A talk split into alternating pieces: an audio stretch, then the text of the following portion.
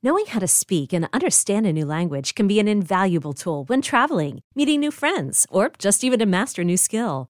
But it's not always simple when you're bogged down by textbooks and structure classes. That's why so many people trust Rosetta Stone. Rosetta Stone is the most trusted language learning program, available on desktop or as an app. It truly immerses you in the language you want to learn, like Spanish, French, Italian, Chinese, and more. You won't just be studying English translations. The Rosetta Stone intuitive process helps you pick up a language naturally, first with words, then phrases, then sentences. Don't put off learning that language. There's no better time than right now to get started. For a very limited time, listeners can get Rosetta Stone's lifetime membership for 50% off. Visit rosettastone.com slash rs10. That's 50% off unlimited access to 25 language courses for the rest of your life. Redeem your 50% off at rosettastone.com slash rs10 today.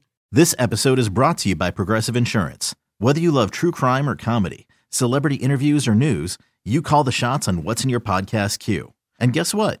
Now you can call them on your auto insurance too with the Name Your Price tool from Progressive. It works just the way it sounds. You tell Progressive how much you want to pay for car insurance, and they'll show you coverage options that fit your budget. Get your quote today at progressive.com to join the over 28 million drivers who trust Progressive. Progressive Casualty Insurance Company and Affiliates. Price and coverage match limited by state law.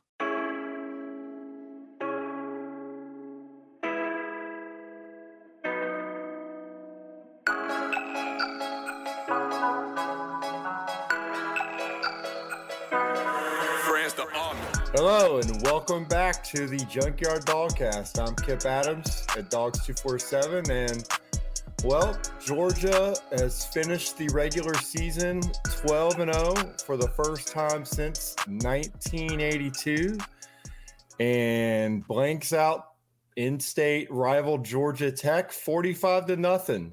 I believe that's it's been what 57 years since uh, Georgia has shut out Georgia Tech. That's that's quite a long time. Another, you know, real record-breaking season so far for Georgia, setting new marks left and right. I think for Georgia fans, you know, with a Vegas line that was over 35, you got to be pretty happy seeing seeing Georgia come out on top 45 nothing today. You could tell that defense was definitely, you know, playing up to the standard Kirby Smart set for them and shutting out Georgia Tech and and for the most part playing pretty pretty clean on on both sides of the football. Obviously, some some run fits here and there that I think Kirby would like to get cleaned up on defense, especially with uh, what they have coming next week. But overall, they they dominated in all facets of the game. Stetson Bennett comes out the gate nine of ten to start the game passing. I think he completed passes to nine different pass catchers during that stretch helped Georgia, you know, come out the gate strong. Uh, had some of his best throws of the season out there for Georgia and is really playing, you know, of all the times for him to to step his game up and start, you know, really playing some elite football at, at the quarterback position. I think Stets, you can't really pick a better time than right now to to get Georgia humming along. And I know that a, a lot of people want to talk about a receiver that had one catch in this game com- coming back to the field, but you know it's tough not to really talk about Brock Bowers and the special season he is having, setting basically all the records for a tight end at Georgia in his first season at Georgia now. Uh, you know, it's incredible what he is able to do. And you know, he, the, he had two of the most impressive offensive plays you're going to see a Georgia pass catcher ever really have in this game finishing, you know, with three catches for 100, 100 yards and, and two touchdowns, two big time plays, a 60 yard, you know, catch and run where he just showed elite speed that, you know, is just rare at the tight end position. And then an outstanding nine yard touchdown catch where he just turns around, catches the ball, turns his body midair, and gets that toe inside inside the end zone for for that second score. Brock is now, I, I believe, He's got 10 touchdown catches. He's got 11 total touchdowns, 652 yards receiving, and 770 yards from scrimmage. A true freshman from Napa, California, and a player who was not picked among the three finalists for the John Mackey Award as the nation's best tight end. He is officially, he already was, but he's officially made it known that, that he was snubbed. I'm pretty sure that committee would like a redo there at the uh, for the John Mackey uh, finalists there. Outstanding game from Brock and just a guy that really no one's been able to defend all year long. Uh, a special player and a guy that George is going to have after this year for for two more seasons. So a reason to be excited about Brock Bowers, but you know the biggest cheer cheers in the game, and this was a Georgia crowd once again for an away game in Atlanta. Georgia fans, I I think conservatively speaking, eighty to twenty. Uh, the Georgia to Georgia Tech fan uh, breakdown there in Atlanta. Definitely a very, very Georgia heavy crowd there. But the the biggest cheers of this game were definitely when wide receiver George Pickens took the field and took his first snaps since tearing his ACL, coming back from a torn ACL in March, coming back to play. That's been the discussion all season, as if whether or not George Pickens was going to be cleared, and then whether or not he would actually play again for Georgia. Uh, very, very passionate debate there. But one thing we've we've kind of maintained on Dawgs two four seven is that George Pickens is a highly competitive player. So to see him return to the field and against Georgia Tech of all teams and, and then to see him, you know, make that five yard uh, catch, you got you know that he was fired up, but you really know that Georgia, his teammates, and, the coaching staff there were fired up for him to be able to get back on the field and return from that. Uh, less than nine months, you know, since he he injured his ACL there. Very impressive by George, and even if he only had one catch for five yards, getting him back on the field, that gives Alabama one more thing they're going to have to prepare for uh, this this coming week in practice. So I think that right there was another win for Kirby Smart, not just getting George Pickens back on the field at any capacity, but definitely giving another look that his next opponent is going to have to prepare for. And I think, you know, overall offensively, you, you really liked what you see out of Stetson Bennett. You liked what you see again in, in the passing game you know, ups and downs as far as the run game is concerned, but really got it done when they needed to really impressive when you had Daijun Edwards and Kenny McIntosh in there, the third and fourth string running backs in this game. You know, they they really made some big plays as well for Georgia. Reminded you that you know they still have some some depth in this backfield, and they they still have some talent for the future, for life after James Cook and Zamir White.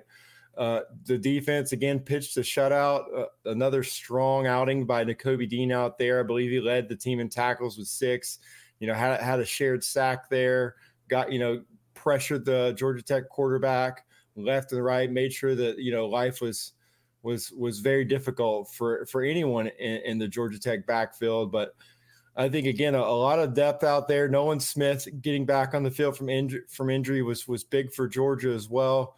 Overall, coming out of this game healthy was key, and I think overall Georgia did that you want to see what the status is with Kearis Jackson because he did seem to injure his ribs in that game and and came out of the game. Uh, still no word on you know what where the, his status is. That'll be something that you know obviously Jake and we'll be catching up with Kirby after this game, and we'll be trying to get that update on Monday as well, just to see where he's at in his return because you want to have him back for Alabama if possible as well. Chris Smith and Jamaree Salyer did not go in this game. You, you have to think that Chris Smith could be, you know, close and and ready to go next week. Jamaree Salyer re-aggravating that foot injury this week, so that's a question mark. But Broderick Jones at left tackle again, more experience, looked pretty good out there. The the pass protection has been outstanding all year long. The the run blocking has been an up and down affair, but for the most part, has still been good when they needed to be you know they'll need it to be good or possibly great next week against Alabama. I think I think you, just overall have to be happy to come out of this this game with with you know not just a win, a dominating win, but overall healthy. You know, overall playing well in all facets of the game, and, and it looks like you know they're set up pretty well for the SEC championship next week, and really no complaints. I mean, if if you're if you're nitpicking here, you just you want to see again the, the, offensive line run blocking. That's the one aspect of this team that you know stands to to do better than what they've done so far this year. But the defense is firing on all cylinders. Another shutout and a historically good defense for Georgia, and, and one that will now be able to spend the the rest of the week preparing for Alabama and and watching them against Auburn and, and you know trying to get that early film session. And you, you got to believe that Georgia, te- uh, the Georgia players are going to have a very short celebration of this game in Atlanta, and they're going to get to their TVs quickly to, to go ahead and watch and see what their next opponent looks like against Auburn. So I, I think overall, Georgia performed very well, uh, firing on all cylinders. And again, 12 and 0. Georgia fans, not much to, to really not be happy about in this game. So for this edition of the Junkyard Dogcast, I'm Kip Adams. We'll talk to you again next week.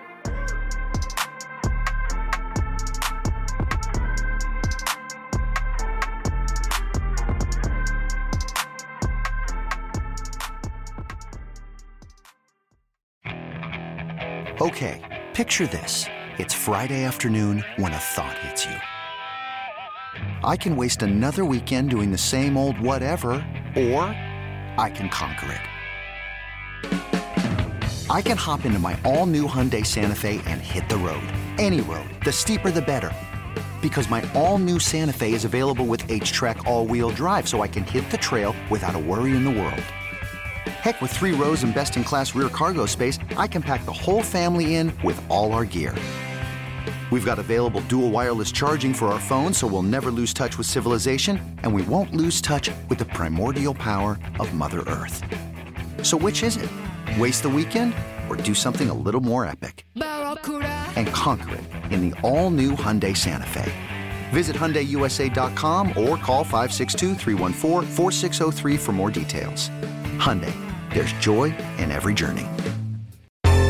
Baseball has begun, which means you need to listen to Fantasy Baseball Today in 5, part of the CBS Sports Podcast Network. Join Scott White, Chris Towers, and me, Frank Stampfl, every Monday through Saturday as we deliver all of your fantasy baseball needs in just five minutes. We'll break down the biggest performers, news, and prospects who could make an impact this season. Make sure to download and follow on Apple Podcasts, Spotify, the Odyssey app, and everywhere else podcasts are found.